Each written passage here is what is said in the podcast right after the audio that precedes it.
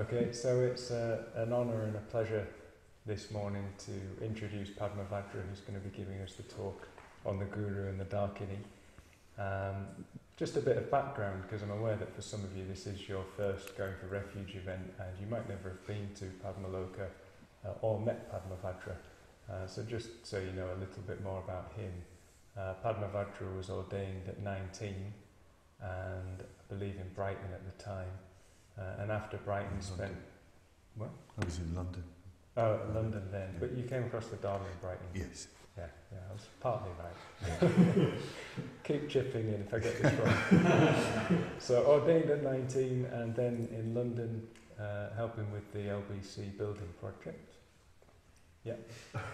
Just carry I'll, on. I'll just go on. I won't Yeah, interrupt.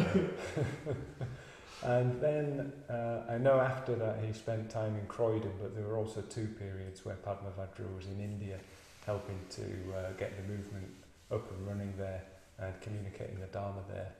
And here he's been now for 30 years, I think, so around 1990. Yeah. Uh, came to Padmaloka uh, from India to join the ordination team, and he's been doing that now uh, for 30 years, uh, helping men to prepare to join the order, uh, communicating the Dharma. He's also, of course, a, a private preceptor and a public preceptor, so part of the Public Preceptors College. Uh, he's overall Mitra convener for the UK and Europe For men only. for men only. Uh, so he holds a lot of responsibility uh, and has done for many years now. Um, but I said it was an honour and a pleasure to introduce Padma Padmavajra. It's an honour because for me Padmavajra is my private preceptor and I just feel like he's given me so much uh, dharmically in terms of guidance and instruction uh, and even my name. Uh, so I've got a lot to feel grateful to Padmavajra for uh, in that respect. So it's a real honour to be able to introduce him. Uh, but it's a pleasure because Padmavajra has also just become a really good friend uh, and I always appreciate his company and enjoy his company.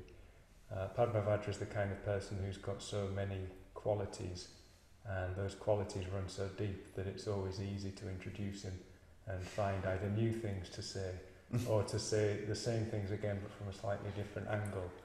Um, and, and this morning I thought I would just rejoice by way of introduction in Padmavajra's communication. Um, so I, I talked last night in the introduction about communication and how what we're aiming for in the Dharma life is uh, uh, what Bhante described as a vital mutual responsiveness. So that kind of quality of communication, responsiveness to each other, uh, where we can really explore the spiritual world together. Uh, and I've always felt personally that with Padmavajra he makes that accessible, makes it easier to do that in terms of his guidance, uh, but also his encouragement, his support, uh, and his inspiration as well. So I find in communication Padmavajra is very honest and open uh, about himself and his life and how his Dharma life has unfolded and shares his inspiration very fully, uh, which of course makes it easier uh, for other people to also discover their own sources of inspiration uh, and get more in touch with them. Uh, so that's true for me and I'm sure it's true for uh, hundreds of other people uh, as well. They've enjoyed that communication with Padmavajra. I think even people who haven't personally met him or connected with him have also benefited from that quality. So Padmavajra must have given thousands of Dharma talks in those years that he's been an order member. Uh, and he's continuing to do that. He's been in a rich vein of giving Dharma talks in recent uh, weeks and months. Uh, so you'll all probably know over the course of the lockdown he's given a series of talks on the Bodhicharyavatara, uh, a series of 50 short talks, the garland of red lotus flowers. He's just about to begin a new series of short talks, uh, Lightning Flashes from the Blue Beyond, I believe it's called, uh, looking at Padmasambhava and the life and liberation of Padmasambhava. Uh, but I know as well through Zoom, he's also been giving talks in India, Brazil, uh, Mid-Essex, and other places as well. So really, in a sense, travelling the world through Zoom, uh, pouring out the Dharma and giving the Dharma. Uh, so I'm sure we're going to get another fantastic talk this morning on the Guru and the Dakini. Uh, so a round of applause for Padmavajra.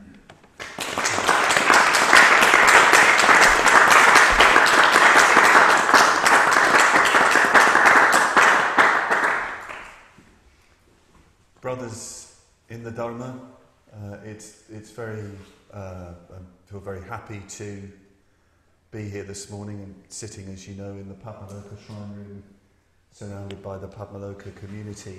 Um, and that's very important uh, for you who, who aren't able to be here uh, to know that this is coming from Padmaloka. Uh, I may be the voice um, sitting here, but um, you know this wouldn't be happening. I wouldn't be able to speak. Uh, I wouldn't be able to communicate without the Padmaloka community. And I don't mean just all the technology and the infrastructure. I mean spiritually. Uh, I wouldn't be able to communicate. You know that that that what I do um, in, in terms of communicating the Dharma very much comes out of living this life, living in this life. I was a bit late this morning because I was having a really, really important, really good communication with Satyaraja, who's just returned from being away, and you know we were we were into something. So um, um, and we wanted to just finish that off. Very, very positive, creative communication. So my apologies for starting a bit later. My apologies to the rest of the community, but it is important because you know that's how we live. We live in friendship, we live in community, and I think that's very important when we talk about the guru and the dakini. I mean, it's said that the dakini is the esoteric, the guhya aspect of or, or dimension of the sangha refuge. This is an idea that comes from tantric Buddhism. The dakini isn't, if you like, one figure, um, and in a sense, although she appears as a female archetype, she is, isn't really female in a sense uh, Bhante has spoken of the Dakini as the way in which and in which and through which we communicate within the spiritual community with complete honesty uh, with one another, delighting in the Dharma together, inspiring each other in the Dharma together. So it's very important to uh, appreciate that when you're, when you're listening to talks like this via this, this wonderful technology. This is coming out of Padmaloka. Uh, it's coming out of the Padmaloka Shrine Room, this room filled with wonderful images, this, this shrine that, that's still in creation, filled with and filling up with uh, the images, the icons which communicate the archetypes, the transcendental archetypes. We're not talking about Jungian archetypes, the, you know, the transcendental archetype, archetypes, archetypes in a more medieval sense perhaps uh, all those aspects of the qualities of, of Buddhahood which are absolutely indispensable to contemplate for the awakening of faith and inspiration and devotion. And this uh, weekend, uh, and it was Satyaraja, I think, who suggested the title of this weekend, The Guru and the Dakini, is to do with a new painting uh, that arrived in the shrine room a few weeks ago. Uh, Padmasagara mentioned this last night, a red dancing female figure, a Dakini, Vajrayogini, uh, the adamantine yogini. She is a gorgeous deep red. Uh, Aloka has found a red or created a red. He didn't find it, he created a red. Well, found and created, which he said, uh, you know, had a tremendous uh, effect on his consciousness um, a tremendous, deep and rich red, and she's luminous against an equally extraordinary, gorgeous blue. Um, she's absolutely fascinating.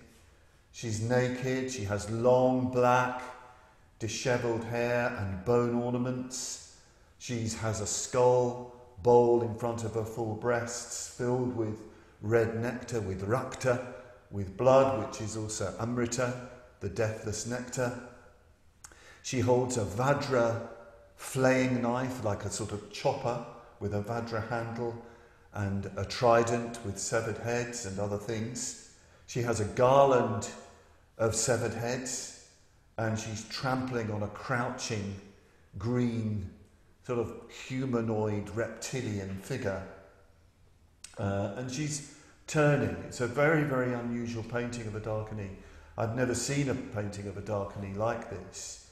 She's turning, looking upwards with her three eyes in adoration, looking up above her to the Guru, Guru Padmasambhava, who sits very serenely. This form of Padmasambhava is in cross legged, adamantine posture, his face full of tenderness and compassion. Uh, and within this painting, around this painting, there are wonderful lotus blossoms blooming. So it's a wonderful and mysterious arrival in our shrine room. It's unlike any other painting here. We, all of the paintings are unlike each other, but she's very, very different, brings in an entirely different dimension. So, why is she here? Why has she arrived? I mean, we don't. Um, you know, we, we don't do these things for sort of novelty value. The emergence of paintings in the shrine room has always been organic.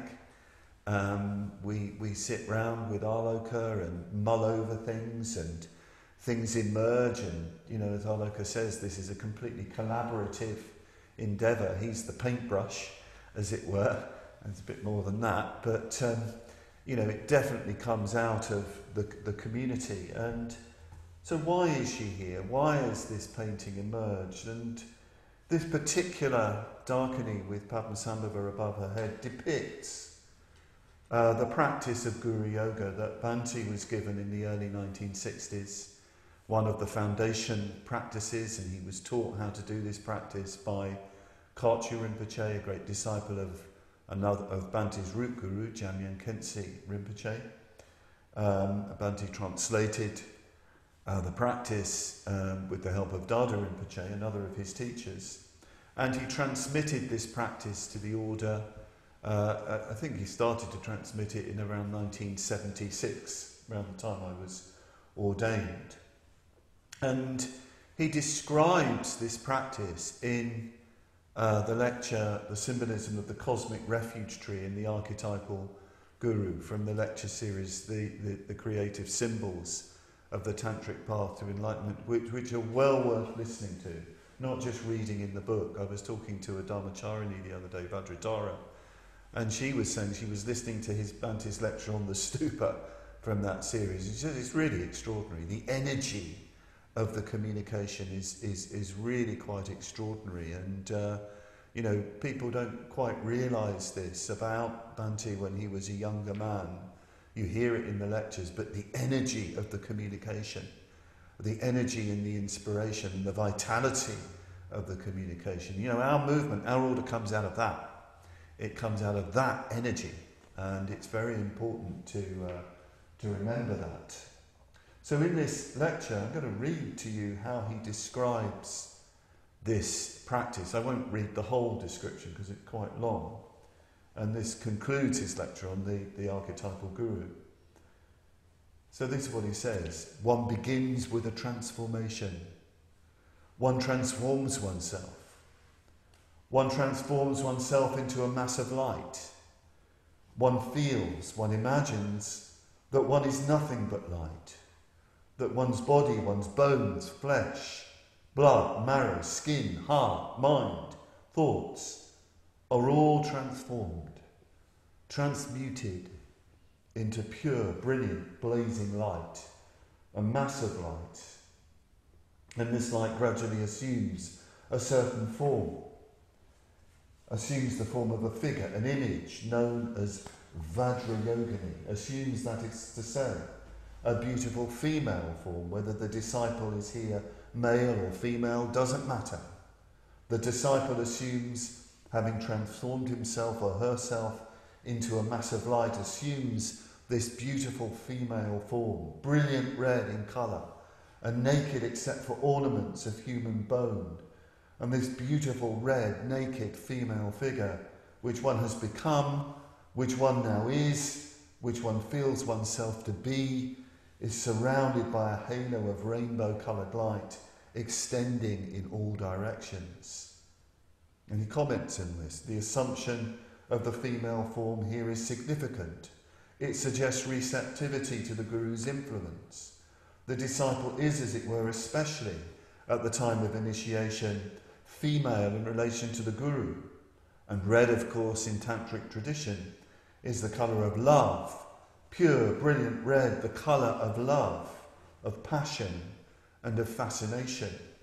And the nakedness of the figure represents sincerity and openness and freedom from all disguises and the ornaments of human bone represent renunciation, freedom from attachment, fearlessness in the face of death, and so on.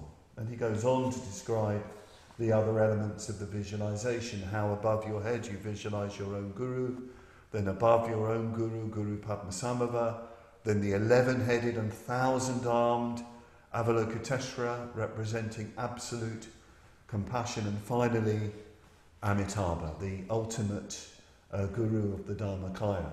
And then how you invoke uh, these gurus, you invoke their blessings upon you, and you make a tremendous entreaty that you are going to follow with their blessing the path to reality, the, the hard cutting path to the non dual reality itself, so that you will gain enlightenment and so that you will then serve all living beings. You will do everything you can. You will emanate so many forms of yourself for the liberation of all beings. That's what you do in, at the beginning of this practice. And uh, I won't go on to describe the practice, perhaps we'll see how it concludes at the end of this talk. But I remember when Bhante explained this practice, evoked this practice, I was just listening on probably on a reel to reel tape in the, the then Brighton Buddhist Centre shrine room uh, a long time ago, different centre in those days. It had a very, very profound effect upon me. I was probably only about 17 when I heard this lecture. And I formed a very strong aspiration that I would one day take up this meditation practice.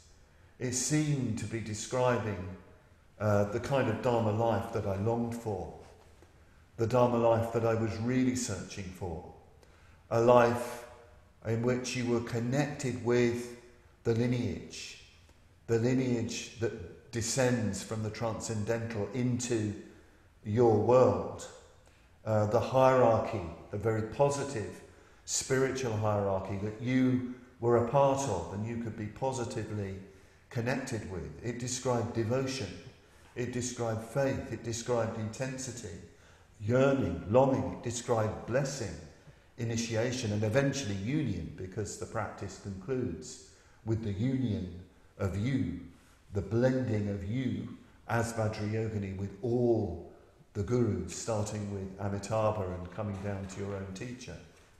And eventually, I did indeed, not long after being ordained, take up this practice myself. An extremely rich practice. You really feel that the whole of the path to enlightenment is in this practice. And over the years, I've done a few, led a few retreats, been involved in a few retreats where this practice has been the central practice. And the last one that I did, or one of the last ones I did, was while Bhante was still alive at, at Adhisthana. And uh, I went to see him uh, before the retreat to get his blessing uh, to do the practice. And I recited to him the liturgy of the practice. He sat there listening to me reciting the liturgy of the practice. And as I recited, he became very absorbed in meditation, holding a, a, a ball of, of thread that I wanted to use as a sort of blessing thread within the retreat. He became very absorbed indeed. And at the end of the, uh, of the recitation, he, he took a lo- rather a long time to emerge from meditation, handing me this, this ball of, of blessing thread. And he said, how happy he was that this practice was being performed at Adhisthana, how, how pleased he was that we were doing that practice together.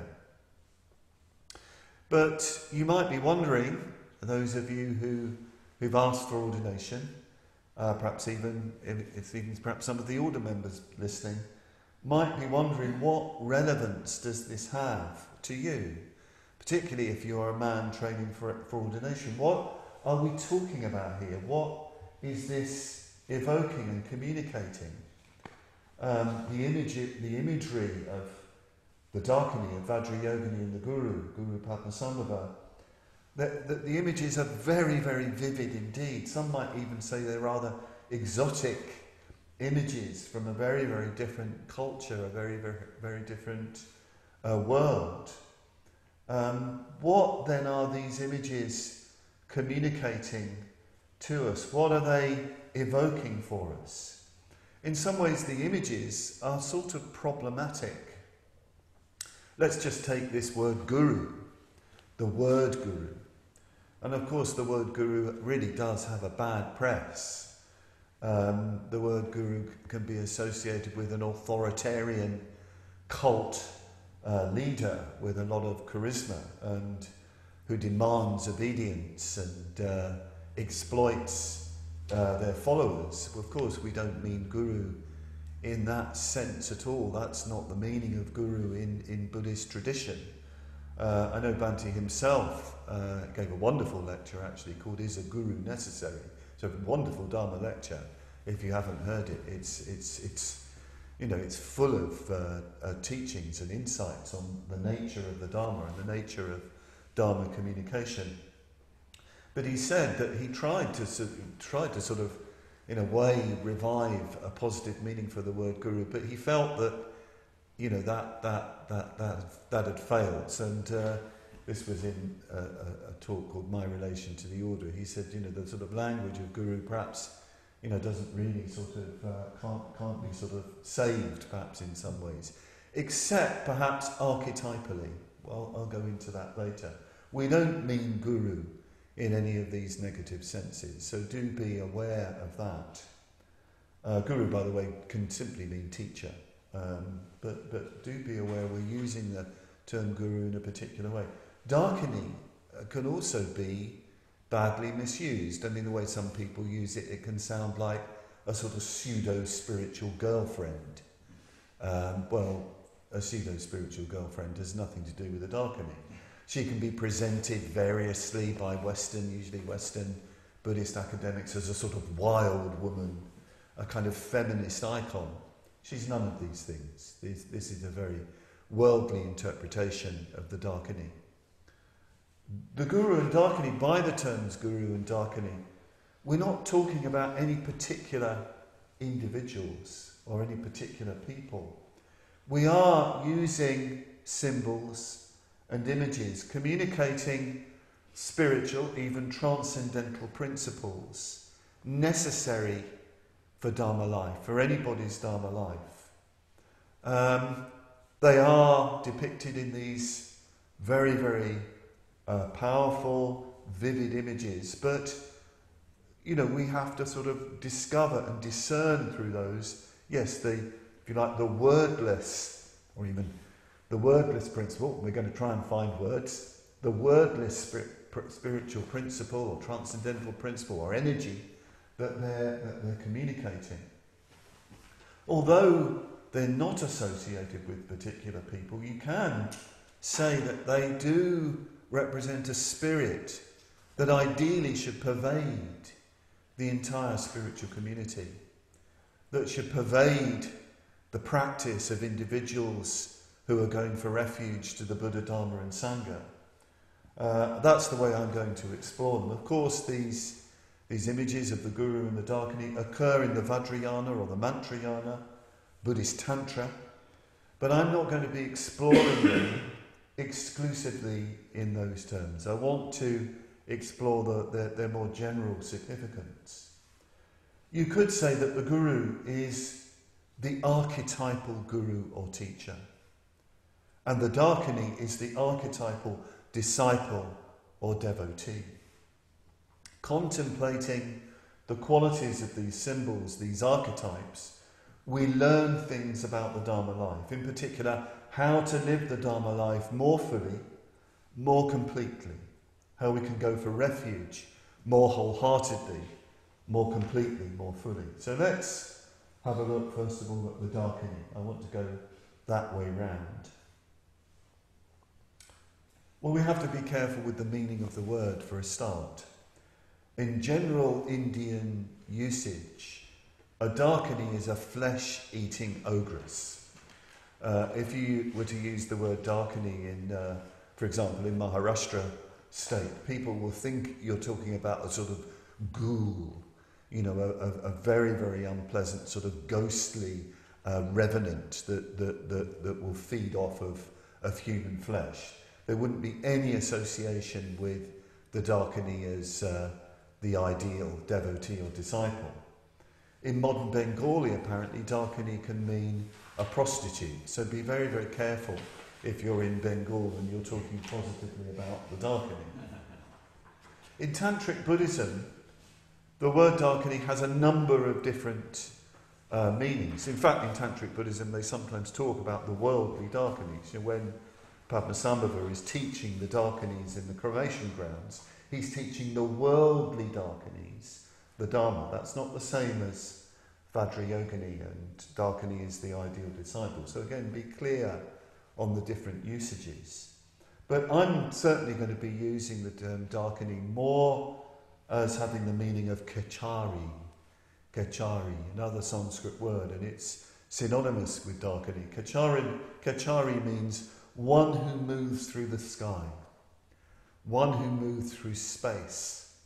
Uh, the Tibetans translates this as Khandro, Khandro, which is the usual translation of Dakini, meaning sky goer. So she's said to be the symbol of inspiration.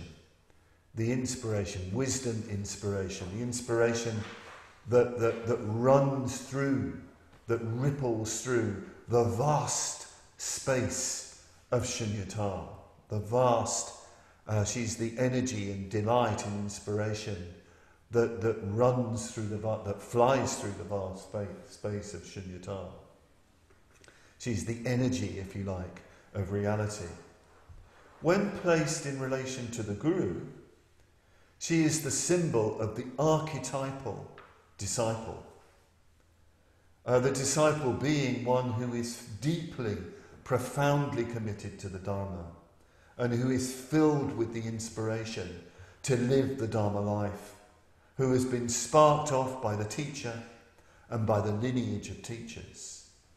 The aim of our practice the aim of our going for refuge, the aim of our training, is to course in such inspiration, to be impelled by such joyous inspiration. We know how much easier Dharma practice is when there is inspiration. We know how much easier it is to live the Dharma life when the juice of inspiration is flowing, when the amrita, the nectar of inspiration, is being drunk, when that charge of energy is carrying us aloft, and we feel that joy, that bliss, because we've found the Dharma and we're living it fully and completely. But we also know that inspiration comes and inspiration goes. There seem to be no uh, techniques to manipulate the arising of inspiration. This is interesting. You can't manipulate the Dakinis to dance for you and the Dakinis to come for you. Dakinis are notorious for turning up at the most inconvenient of times. Uh, they don't just, they're not just going to do come at your uh, bidding. They're, they're going to arise right out of the blue, right out of the blue of Shunyata. But there are conditions and practices that can open us to inspiration. There are conditions and practices associated with going for refuge whereby we're more likely to feel the inspiration coursing through us. So I want to look at those conditions. In the Guru Yoga text that, that Bhante transmitted to us, after you've done all that visualization of yourself as a Dakini and with the lineage above your head, you have to recite a verse at least a hundred thousand times, not in one session, fortunately, uh, but you have to do this recitation, this verse of entreaty, asking the gurus to bless you to follow the path, to realize reality, and to work for the liberation of beings. Yes, you have to do this verse over and over and over with great intensity. And there's an instruction about how you should say this verse, that the attitude that you should use when you say this verse. It says you should say this verse humbly, devoutly, fervently, and single mindedly. Humbly, devoutly, fervently, and single mindedly. Now, these qualities, of course, describe the attitudes of the ideal disciple. And I'm using the word disciple the as a translation of the word shishya in Sanskrit, or shiksha in, in, in uh, shishya or shiksha, that's sekha in Pali. Uh, the disciple, which can also mean the learner, the one in need of training. This is what it means. Who wants to learn, who wants to train, who is capable of learning and training. The word shikshan comes from a root meaning to be capable of. You're capable of learning, capable of training, capable of learning and training for ordination, capable of learning and training when you are already an order member. Uh, there's a, a, phrase of aspiration in Shantideva's uh, Bodhicharyavatara where he, he says, May all Dharma practitioners be eager for training, eager for training. In early Buddhism, you might be interested to know the word uh, Sekha, shek, Sheksha is identified with the stream entrant. Uh, you only really start learning, perhaps the message is, you only really start training when, you're, when you are really going for refuge, when you've entered the stream. And if that's true of the stream entrant, then what about us on a much humble level of, humbler level of spiritual development? So, what are these qualities? I want to go through this humbly, devoutly, fervently, single mindedly. So, first of all, humbly. Humble. Humble. Um, the Pali word for humble is nivata. Vata means wind. Nivata means without wind. A humble person has no wind. Uh, they're not windy. They're not gaseous. Um, they're not inflated. They're not puffed up. We have it in our English language, don't we? Uh, a humble person is a not an inflated person, full of themselves. They're a profoundly receptive person. It's so important, this, that, that, that a real learner is somebody who's not inflated, who really is not full of themselves, who really wants to learn, wants to take in. Now, you cannot do humility. If you're trying to do humility, you become, you know, like Uriah Heep or somebody like that. I'm very humble, you know, and uh, it's another kind of egotism. You get the sort of style, the, the, the posture of humility, which is just another form of conceit, another form of pride and arrogance. It's very, very interesting. The, the Buddha's uh, insight into the nature of conceit, mana. It's the view that you are superior to others, obviously, there's conceit there. It's the view that you're inferior to others, the view where you're, where you're, you're assuming that others are always higher than you, always better than you. And of course, you get that inverted pride. It's also the view that you are equal to others. That's another conceit. This is George Orwell's Everybody's Equal, but some are more equal than others. And we know sometimes how, you know, people sort of insist on equality in a way that seems really aggressive. It's not, you know, true egalitarianism of Dr. Ambedkar, equal opportunity. It's something else. It's to do with a kind of view which is deciding how things are before the actual communication situation, before you've entered into friendly dialogue with another, uh, then you might naturally, you know, different responses will arise, but that's very different from these views. So a true disciple is none of that. There's no view, there's no inflation, there's just this receptivity, this willingness to learn. In particular, learn from the lineage, from the lineage that comes down to us uh, from, the, from, the, from the Buddha. There's that eagerness to learn. But where does humility come from? If you can't do humility, uh, where does it come from? Well, we can turn to the Pali Sutta, the Mangala Sutta, one of the most popular suttas, which is a very profound sutta, and in fact, the sutta that I first uh, studied with Bhante on a seminar before I was ordained.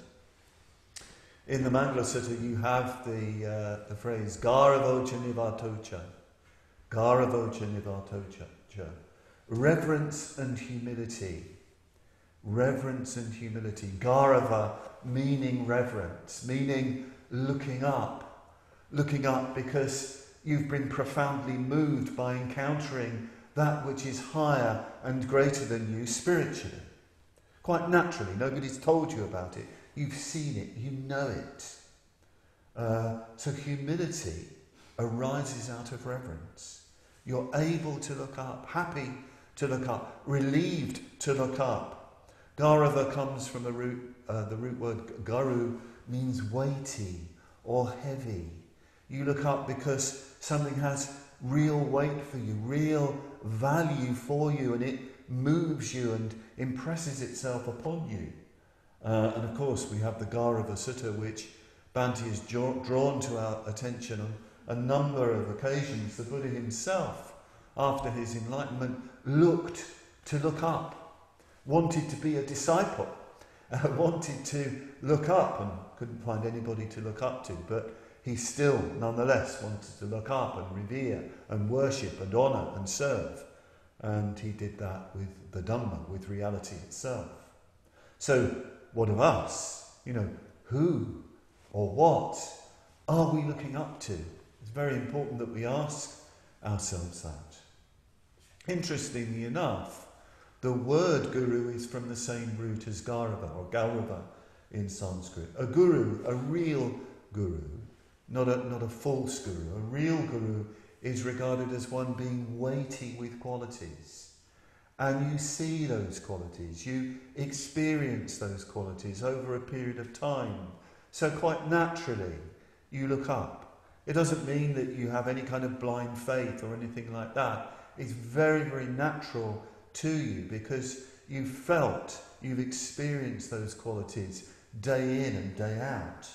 That's why they're a teacher for you. That's why you wish to learn from them. So humility is, is genuinely egoless. And if you can see this reflected in the iconography of Vajrayogini. She's completely naked. There's absolutely no pretense. You know, Bhante said in that little commentary on the figure, she's complete sincerity.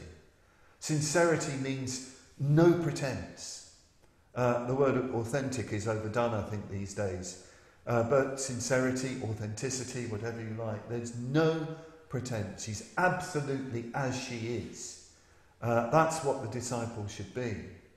Um, apart from the bones, the bone ornaments from the cemetery which she's gathered, representing the complete renunciation of any self interest, any self serving. She's completely naked to the truth, completely naked to reality. There's no covering up, there's no hiding. This is absolutely essential to the Dharma life. Uh, absolutely essential if you're training for ordination, if you're deepening your going for refuge to the point of being ready for ordination. It's so important to be really honest about what's going on. Sometimes, you know, people can sort of, you know, I'll, I'll sort stuff out after ordination. You know, there's this sort of area of my life or this doubt I have about Triratna or about Bhante or this, that, and the other, I'll, I'll park that. I won't let them know about that and I'll get ordained and it'll all be okay. Bad idea. Very, very, very bad idea. Not a good idea at all. Be authentic, be truthful, be honest about what's going on for you. It's okay if you sit back for a while or you withdraw your ordination request. It's okay if you bring out your doubts. I mean, we won't just you know, lie down if you have your doubts. We'll debate them with you. You know, we're, we're committed disciples. That's, that's how, what we're like. But, but honesty is so much better. Uh, the truth is so much better. You notice as well in our, in our painting, the, what, the, Aloka, the painting that Aloka has done, um, and I, I, I, I, I don't know whether he, he got this form from a traditional image or if it's something he saw himself. She's trampling with her left foot on a green demon, a crouching demon with, with, who looks a bit scaly and with, with long fingernails.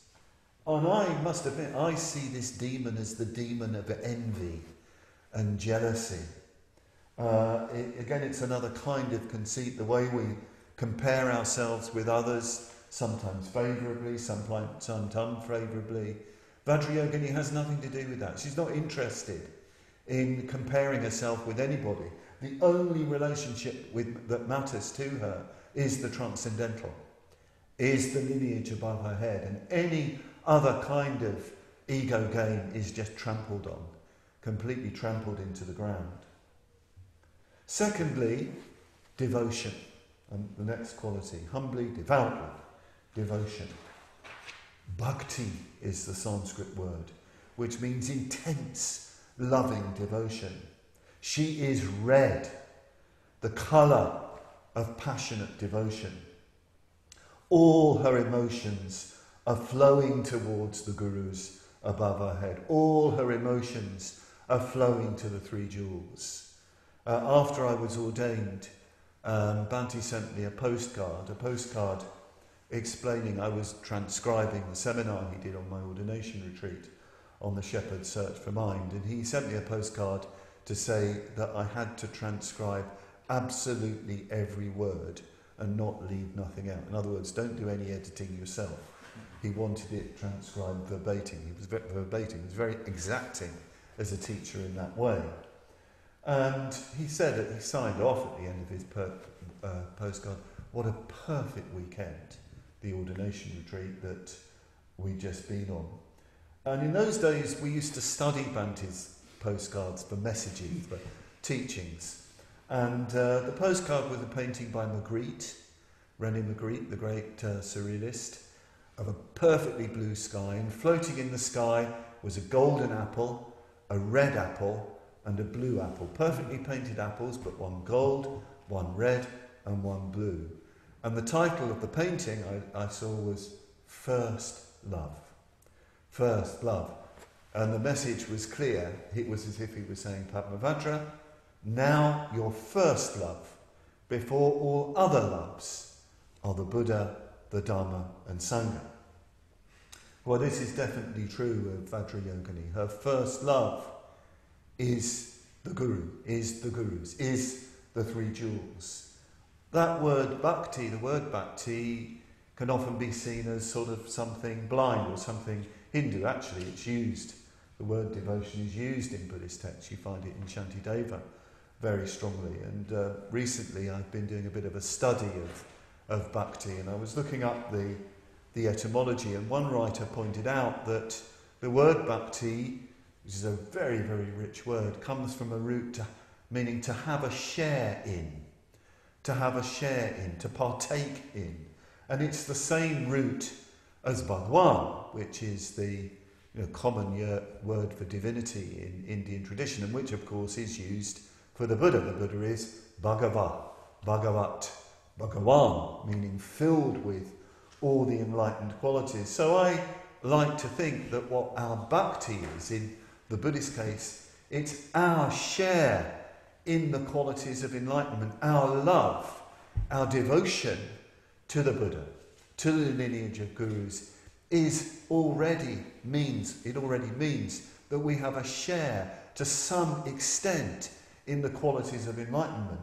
That's why we're so attracted to enlightenment, because there's something of enlightenment within us and our devotion activates those qualities even more strongly. So the disciple, Vajrayogini, represents the flow of positive emotion in the direction of enlightenment.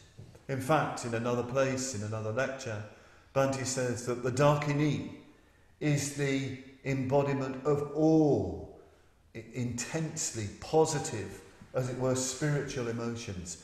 She is love, compassion, sympathetic joy, equanimity, faith, devotion. He also said that, uh, that, that uh, positive emotion is the lifeblood of the order. So the Dakini is the lifeblood of the order. Devotion is the lifeblood of the order.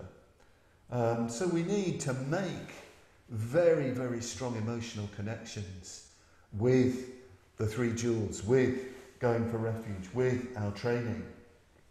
This is why we have all the images, why we have puja, why we encourage very, very strong spiritual friendships, why there's so much emphasis on myth and symbol and image and, and, and art and culture.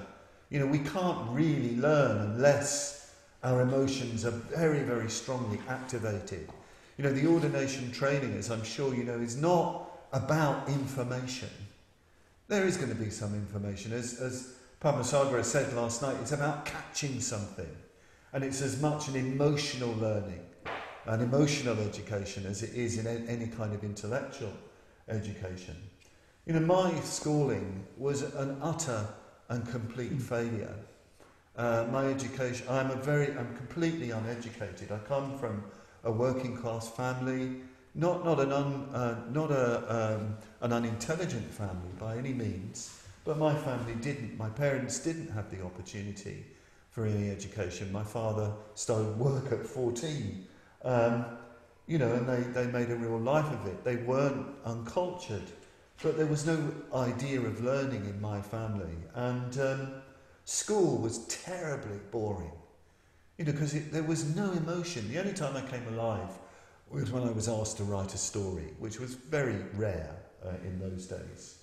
Um, as soon as I encountered the Dharma, and particularly listening to Bhante's lectures, I wanted to learn because the communication was full of emotion, full of image, full of story, and it was vital to do with life itself. And if you mention a particular writer, particular work of, work, work of art from you know, Western culture or even Eastern culture, wherever it came from, I was thirsty. He made it sound so interesting. So it's so important that our, our emotions are powerfully involved in our Dharma, Dharma life. Our heart has to be involved. Um, Bhante says that, that going for refuge is our life blood as a Buddhist. Well, in this case, devotion is the circulation of that blood. Then we're instructed in the text to say this entreaty with, uh, with fervour, fervently. The etymology of the word fervour is to boil. So it means hot, ardent, passionate intensity. Vajrayogini, of course, is surrounded by flames. I didn't mention that in the description of her, but looking up over there, there she is, surrounded by flames. She's, she's a blazing uh, disciple. So the flames are her energy, her virya. In Tibetan Buddhism, you also find this expression uh, not just fervour, but they use this language of fierce faith. May I have fierce faith. Faith for them is, not, is nothing tepid. The fierce faith that arises from spiritual urgency. That's what we're talking about when we're talking about fervour. Spiritual urgency, samvega is the word in, in Pali and Sanskrit. Uh, I've been, been, been reflecting quite a bit on this word, samvega, this, this, particularly as it's used in the Attadanda Sutta, where the Buddha is contemplating, describing why he went forth. He goes forth, according to this story, because of the terrible conflicts going on in the world. The way people take up violence, how they embrace violence, and because of that, they're fearful of one another and they fight one another. And because of this, I felt samvega. I felt an overwhelming fear and urgency. One writer describes samvega as aesthetic shock. It's that experience of your turban being on fire, as uh, the, the image that the Buddha gives for the realization of dukkha. And that samvega moved the Buddha to search for enlightenment. So, I'm sure many of you have felt that, continue to feel this. Uh, maybe not to the degree of the Buddha, but to some degree. Well, having found the path, you give yourself to it fiercely and fervently. The red, the nakedness, the bone ornaments symbolize as well the complete freedom the, of, of Vajrayogini, the freedom of the disciple, because you've realized that the Dharma itself is liberation. This is very important. This whole language of liberation. of being completely untrammeled, of not being held in. It's so important to understand that the Buddha Dharma is all about the taste of liberation, the vimutti rasa. And if we are serious disciples, uh, we need to be feeling this. We need to be feeling that this path is a liberating path and feeling that liberation day by day as we're letting go of more and more imprisoning views and attitudes and responses. So, fierce uh, faith, fervent faith, no holding back. And then finally, the final quality of the disciple is one pointedly. You say this in treaty one pointedly. We need to be one pointed as a disciple. Uh, the word for one pointedness in, in, in Pali and Sanskrit is ekagrata, uh, or usually translated as concentration, but it's one pointedness, which isn't just a bit of us concentrating, it's all of our energies flowing in one direction. You could also translate it as wholeheartedly. Wholeheartedly, I go for refuge. We've got that phrase in the puja. Body, speech, and mind, everything is going for refuge. Everything is integrated on the path of going for refuge.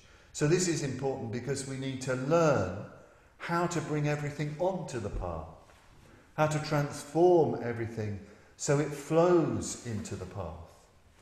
Um, this is where the whole language of attraction and fascination comes in. Red isn't just the colour of passion, red is also the colour of fascination. You have to find ways of attracting everything in you onto the path, even seducing, rather controversial language, don't misunderstand, seducing everything into you onto the path. I'm not talking about anything worldly here. I'm using this word seduce because a few of us the other night watched uh, Into Great Silence, this incredible documentary about the Carthusian monks living in uh, the Grande Chartreuse in, in the Alps. And uh, every so often they, uh, they would, they, there were these phrases from some of the verses that the monks would be reciting and chanting. And one of them was from uh, Jeremiah, the book of Jer- Jeremiah, and it just said, Lord, you have seduced me, and I was seduced. Uh, well, you know, if that's true of these Christian monks living that very devoted life, what of those going for refuge to the Dharma? You know, the ultimate truth. We need to be able to seduce everything in us onto the path. I'm not talking about anybody doing the seducing here. I'm talking about us doing this within ourselves, for ourselves. So these are some of the qualities of the disciple the shishya, the, the, the, the siksha, the shaiksha. This is what we need to do to train, to learn, to seriously practice. Uh, this is what we need to be doing, training for ordination. It's not about learning techniques and all kinds of information. Yes, there are methods, of course, but we're talking about attitude. We're talking about attitude. The attitude that we have for everything. Uh, we're talking about much more traditional ways of, of learning, learning uh, from one another, learning about the Dharma. And of course, if it's true before ordination, it's even truer after ordination. You know, one of the dangers after ordination is that you stop training. You think you've arrived. Well, you need to intensify your training. That's why we love being involved with men who want to be ordained because we're constantly reminding ourselves of what we need to be doing. So let's now talk about the guru, and I'll, I won't say so much about the guru, uh, you know, because it's more important that we concentrate on the Dakini uh, disciple. So above Vajrayogini sits the archetypal guru, Padmasambhava. Vajrayogini is all action. The disciple is all action and energy. Guru Padmasambhava is utterly still. He's sitting in the Vajra cross-legged posture, the Vajrasana, full lotus, uh, sitting in reality unmoving, no movement. He wears, Guru Rinpoche, the robes of the three yana, the robes of the Shravaka yana, the robes of the Bodhisattva yana, the robes of the Tantra yana. He wears, in other words, the robes of all aspects of, of, of Dharma, all aspects of the Buddha Dharma, without distinction. This is very important for us, very important for Bhante. On our refuge tree, we have the teachers from all the yanas. Uh, Bhante feels this very, very strongly that we learn that we're inspired by the entire Buddhist tradition. If you like, if we want to say that what yana we're in, we're in Ekayana, the one yana. By the one yana, we don't mean anything sectarian, we mean that the realization that all yanas lead to Buddhahood. All yanas are about going for refuge to the Buddha, Dharma, and Sangha. All yanas are concerned with self transcendence. Uh, the whole of life, you could say, is concerned with ekayana. In the going for refuge and prostration practice, we imagine the whole of life our mother and father, all men and all women, all of life going for refuge. We imagine the cosmic going for refuge. All of life is, if you look deeply enough, with transcendental wisdom, moving in the direction of reality. We're making that conscious now through our act of effective going for refuge. It's a very, very profound insight, very hard to see. So that's what we're concerned with. That's what the Guru is teaching. In this Padmasambhava, Padmasambhava Guru Rinpoche is holding to his heart the Vajra, the diamond scepter, the thunderbolt. The Vajra is sort of moving out in this particular image from the heart. The Vajra is reality. It's the true teaching coming from the essence of the heart of the Guru. If the robes are the three yanas, the heart is the essence, the transcendental, wordless essence of the Dharma, and the Vajra is the real teaching coming out to you now, giving you what you need in this moment to put the essence of all those teachings into practice right now. This is what the Guru principle really is. It's the principle, the Guru principle is the principle of learning the Dharma teaching that you need right now, at this very time in this very moment. The teaching that communicates the very essence of all the teachings for you now, that will lead you at this moment to transcend, to move in the direction of enlightenment. In that sense, the Guru is the translator of the Dharma. Bhante saw himself as a translator of the Dharma, not just moving, as it were, from east to west, or moving or, or literally translating from one language into another, but the Guru is somebody who translates from one dimension into another. The Guru is someone who emerges, as it were, from the depths of the Dharma and brings the Dharma into relationship to our everyday needs. The, the Guru is a translator in that sense. And here, there's the wonderful teaching by, of, a, of a great Guru, a great Lama, the great Atisha, the great 10th or 11th century teacher Atisha, who did so much to revive the Dharma in Tibet, the great Indian uh, teacher. Uh, he was asked on one occasion by his three senior most disciples, What is more important, being learned in the sutras and all their commentaries, or the precept of the Lama? The precept of the Lama. The precept here being the essential instruction for you, the personal instruction for you now. And Atisha immediately said, Oh, the precept of the Lama, the essential instruction is more important than all the sutras and commentaries. He says, because the precept of the Lama, the essential instruction, is teaching you how to apply the teachings contained in the sutras and commentaries, how to apply those teachings in your life now because the Guru, the Lama, is in touch with the essence of the Dharma. He's also in touch with you. He knows you. He knows your situation. Uh, so this is really, uh, really important. It's why we need people. Why we need people more experienced than ourselves. Why we need Kalyana Mitras. The Dharma is vast. It's very, very general. It's why we need Bhante. Why we need someone who's translated the Dharma for us, the profound Dharma, uh, for us to use in our situation in the modern world. But we need, in, in a way, more than Bhante. We need Bhante's disciples to translate that for us in our experience now, people who we can be in direct communication with. This is the way, Atisha says, we make ourselves at one with the Dharma. In another, you know, the, the, the teaching that follows this, um, the, the, the, the, the, the disciples ask Atisha, well, what constitutes the precept of the Lama? What, in a way, what's its criteria? How do you know it's a genuine essential instruction? And Atisha more or less says it must be to do with renunciation. It must show you how to turn away from the world, particularly the eight worldly winds that, that blow you around.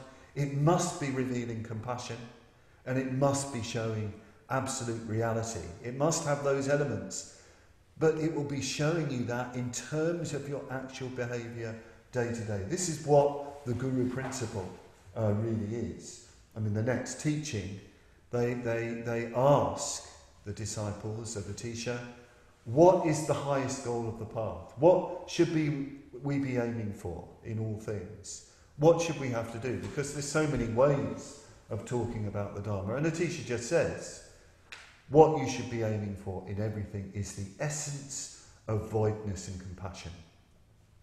The complete essence of the realization of emptiness combined with great compassion. And then he goes on to show what that looks like in actual practice. So, all the time, in your mind, every day, that's at the forefront.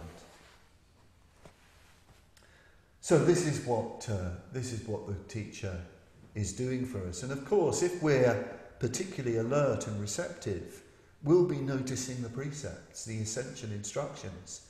I mean, it won't be necessarily that the teacher is self-consciously dishing out precepts right, left, and centre. You sometimes get that in groups, don't you? How can we make this relevant? But the relevancy becomes utterly artificial and meaningless because people haven't gone deeply enough into the Dharma. We're not talking about that. And the teacher is always giving precepts. I feel this with Bhante. I'm still uh, I'm trying to understand some of the things he said to me over the years. And they were just, as it were, in casual conversations. But because of my attitude to him and because of who he is, everything is heightened. Everything has a particular meaning. But I can remember once well, he did give me a specific precept. I'd explained to him in a letter that um, I'd been knocked around by very, very conflicting emotions, inevitably concerned with my first love affair and all that sort of thing. I was very young at the time. And he wrote me a very, very lovely letter about all sorts of things. And he said, Well, the only protection against conflicting emotions and being blown about by those things and away from the Dharma, the only protection is to perform puja, to meet with spiritual friends, to do Dharma study, to meditate regularly, to practice Buddhist ethics, and to give yourself in selfless service to the Dharma. And he said, if you do these things, this will lead to transcendental insight, and then with that transcendental insight, you'll always be protected from conflicting, disturbing emotions. That was the precept of the Lama, and I'm still practicing it, still meditating on that, still trying to understand that. It was a particular teaching. It might sound very obvious to you, but it was a real gift to me, especially perhaps the last one selfless service. So we really need now to start drawing to a, clue, to a conclusion.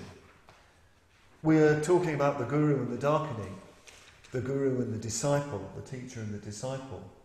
In the end, of course, there is union. Uh, Vajrayogini wants to unite with the guru, and this is what happens at the end of the Guru Yoga. After entreating all the Gurus, you imagine them all descending into your own teacher on the crown of your head. You experience the teacher giving you his blessing, feeling that his blessings pervading your entire being, bearing you up, supporting him. But even that's not enough. You want initiation. He initiates you into the deeper stages of the path. And finally, the Guru descends through the crown of your head. And as he descends, Gnana Amrita, the nectar of transcendental knowledge, fills you up, fills you up, the ideal disciple. But even that is not enough. In the end, the Guru dissolves fully into the light of the supreme great bliss, the Mahasukha, and everything dissolves.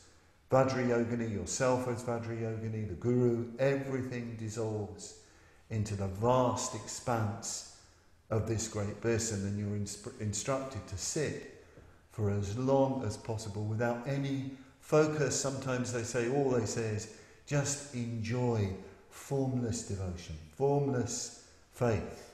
Just abide in the nature of things without any effort, without any pretense, without any contrivance. And then you end with a verse of aspiration. So I'm going to read you this verse. It's a prayer that Bhante translated. I recite it at the end of my meditation uh, every day. And this is how we conclude the practice. This is the aspiration of the disciple, the Dakini, in relation to the Guru.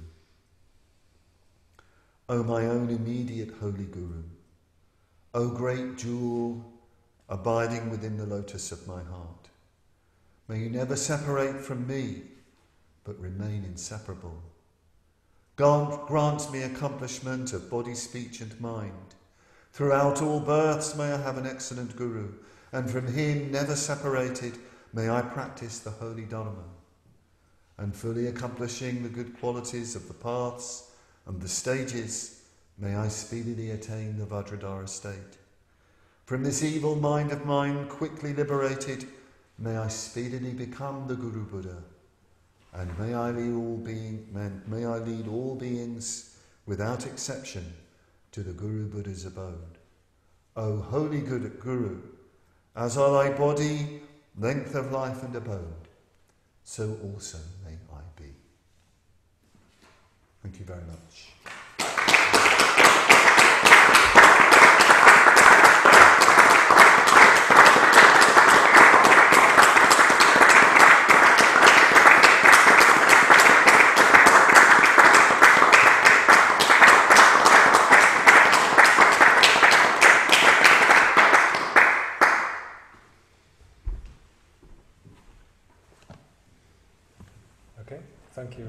Very much, A really wonderful talk. Uh, I, I thought it was so well crafted. It was almost like you were leading us uh, in a bit of a led meditation in the way that you evoked the Guru and the Dakini through the description of the Guru Yoga and then ending as well. It's like something uh, emerged and was here and then has uh, dissolved. But within that, uh, really key teachings for us all as well, uh, particularly for men who've asked for ordination and uh, a good opportunity now for us uh, this morning, for the rest of the morning, and uh, tomorrow morning as well, to look perhaps particularly at those four conditions uh, for the arising of the inspiration that we really need in order to live a, a full and rich Dharma life. So that those qualities of humility, devotion, uh, fervour, and one pointedness. Uh, so thank you, uh, Padmavajra, for that inspiration, but also the content uh, for us as well. So we'll give Padmavajra another round of applause.